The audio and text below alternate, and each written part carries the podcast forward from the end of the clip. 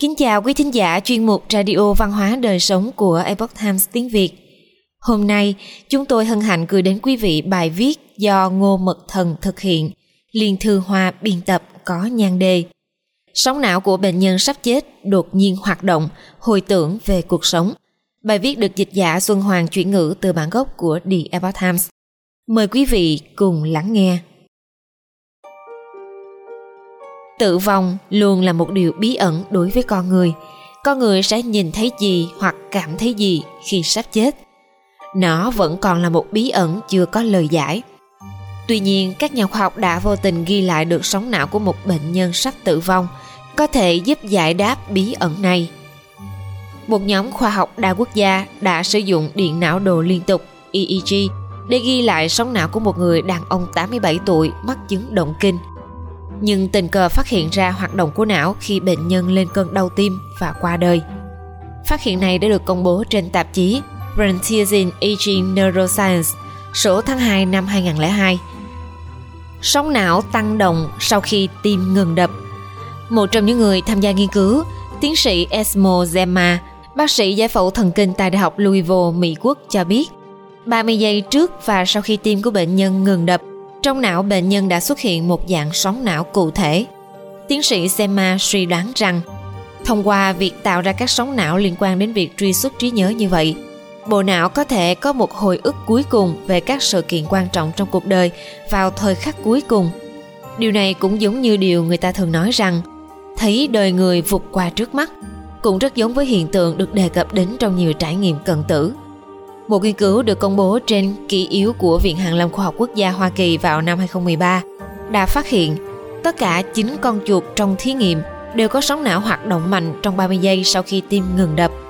Điều này giống với những gì mà nhóm của tiến sĩ Zema phát hiện ở bệnh nhân đang cận kề cái chết. Những người có trải nghiệm cận tử đã nhìn lại cuộc đời của mình. Hiện tượng nhìn lại cuộc đời khi bước vào trạng thái tử vong, cũng đã xảy ra với rất nhiều người trải qua trải nghiệm cận tử. Nhà văn Daniel Brinkley đã đem hai trải nghiệm cận tử của mình viết thành một cuốn sách với tựa đề Saving by the Light sau khi xuất bản vào năm 1994. Cuốn sách này đã được New York Times xếp vào danh sách sách bán chạy nhất trong 5 tháng liên tiếp. Ông Brinkley cho biết, trải nghiệm cận tử đầu tiên của mình là vào ngày 17 tháng 9 năm 1975 khi có một cơn bão đổ bộ vào Aiken, Nam Carolina. Ông Greenlee lúc đó 25 tuổi, đang ở trong nhà và nói chuyện điện thoại với một người bạn thì bị một tia sét đánh trúng qua đường dây điện thoại, đẩy mạnh ông lên không trung. Sau khi cảm thấy cái nóng như thiêu như đốt và sự đau đớn tột cùng, linh hồn của ông Greenlee đã rời khỏi thể xác.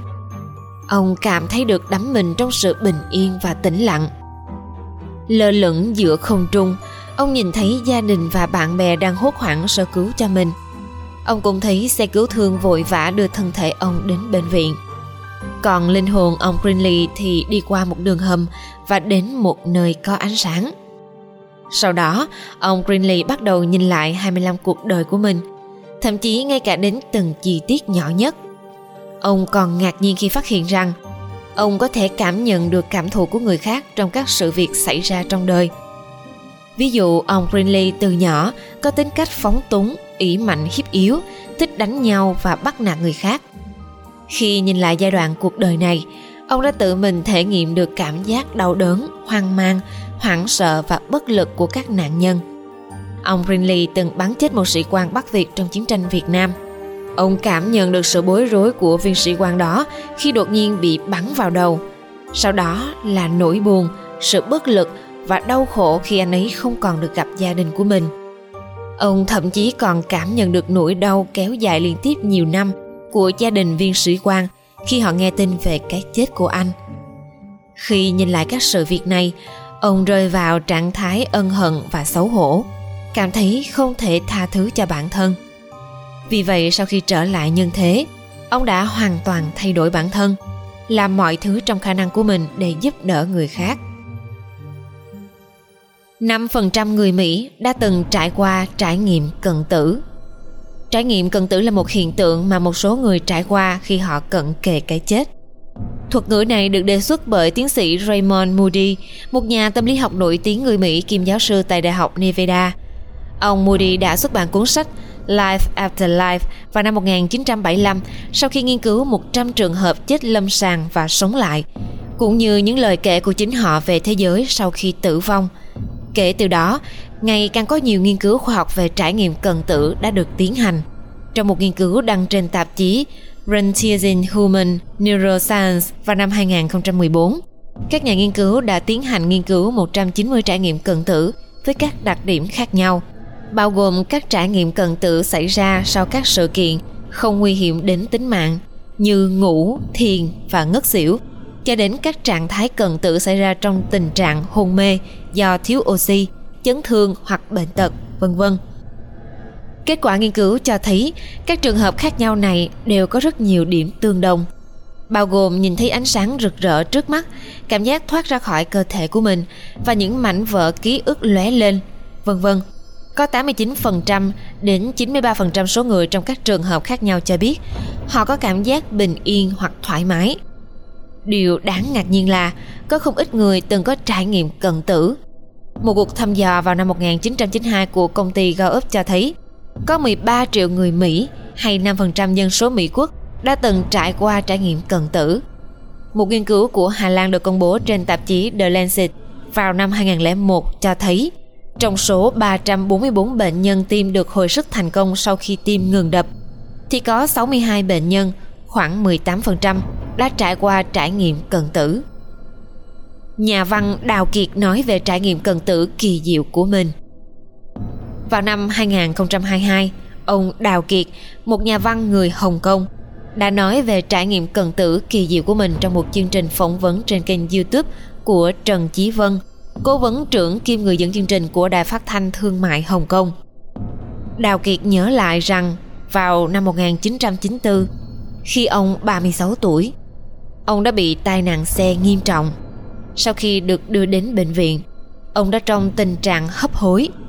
Sau 15 tiếng đồng hồ phẫu thuật cấp cứu, bác sĩ cho ông biết các phương pháp y học đã dùng hết hiện tại cần dựa vào ý chí của anh rồi ông đào kiệt nói rằng khi đang hấp hối ông nhìn thấy một đại dương rất lớn trước mặt trên mặt nước có những bông sen màu vàng và hồng lớn cỡ một chiếc bàn tròn trôi nổi. Ông còn nghe thấy ai đó đang tụng kinh bên tai. Ông đào kiệt nói rằng, trải nghiệm này rất rõ ràng và sống động. Vào thời điểm đó, dường như có một sức mạnh nào đó đang đẩy ông đi. Nhưng cũng có một giọng nói trong nội tâm nói với ông rằng, không thể đi, bởi vì có rất nhiều điều chưa thực hiện được. Ông nói, cảm giác đó có nỗi sợ hãi, nhưng cũng có sự an tường tôi luôn tự hỏi mình bước qua đó kỳ thực sẽ rất thoải mái những đóa sen kia sẽ như con thuyền đưa tôi đến một nơi khác vào thời điểm đó, ông cũng trải qua một số điều mà khoa học không thể giải thích được. Đào Kiệt lúc đó đang nằm trong phòng ICU. Ông nghe thấy cha mẹ đang thảo luận về kế hoạch điều trị cho ông. Nói về việc có nên mời một bác sĩ phổi khác tham gia vào đội ngũ y tế hay không và còn nghe thấy tiếng khóc của cha mẹ ông. Nửa tháng sau, Đào Kiệt được chuyển từ ICU đến phòng bệnh bình thường. Khi cha mẹ của ông đến thăm, Đào Kiệt nói rằng khi ông hôn mê, hình như ông đã nghe thấy cha mẹ thảo luận để tìm một bác sĩ chuyên khoa. Cha anh nói, đúng vậy, nhưng cảm thấy kỳ lạ vì hai người họ thảo luận về điều đó trong một phòng khách sạn bên ngoài bệnh viện. Làm sao con có thể nghe được khi ở xa như vậy? Đào Kiệt khẳng định đó không phải ảo giác. Ông nghe rất rõ ràng và còn có thể kể lại nội dung cuộc nói chuyện. Khi Đào Kiệt vẫn còn nằm trong phòng ICU Một ngày nọ, Ông nhìn thấy có hai đến ba người bạn đến thăm ông Sang ngày hôm sau, Quả thật có những người mặc quần áo giống như vậy, Nói những lời giống như vậy đến thăm ông Trong lòng Đào Kiệt cảm thấy rất kỳ lạ Hỏi ra mới biết, Khi ông đang trong tình trạng hấp hối Ông đã nhìn thấy trước cảnh tượng bạn mình sẽ đến thăm vào ngày hôm sau những trải nghiệm cần tử này đã giúp ông Đào Kiệt nhận thức sâu sắc hơn về ý nghĩa của nhân sinh. Ông nói, tôi đã nhìn thấy tương lai và rời khỏi không gian này. Bởi vì một người sau khi chết hẳn là sẽ có một nơi khác để đến. Sau này, ông Đào Kiệt có thêm hai lần chạm trán với cái chết. Điều này đã cho ông một cái nhìn mới về sinh mệnh, thời gian và không gian, cũng như thế giới bên kia. Đồng thời cũng khiến ông tin rằng bên trên nhân loại còn có sinh mệnh cao cấp hơn. Quý thính giả thân mến, chuyên mục Radio Văn hóa Đời Sống của Epoch Times tiếng Việt đến đây là hết. Để đọc các bài viết khác của chúng tôi, quý vị có thể truy cập vào trang web epochtimesviet.com. Cảm ơn quý vị đã lắng nghe, quan tâm và đăng ký kênh. Xin chào tạm biệt và hẹn gặp lại quý vị trong chương trình lần sau. Kính chúc mọi điều bình an và tốt lành đến quý vị cùng người thân.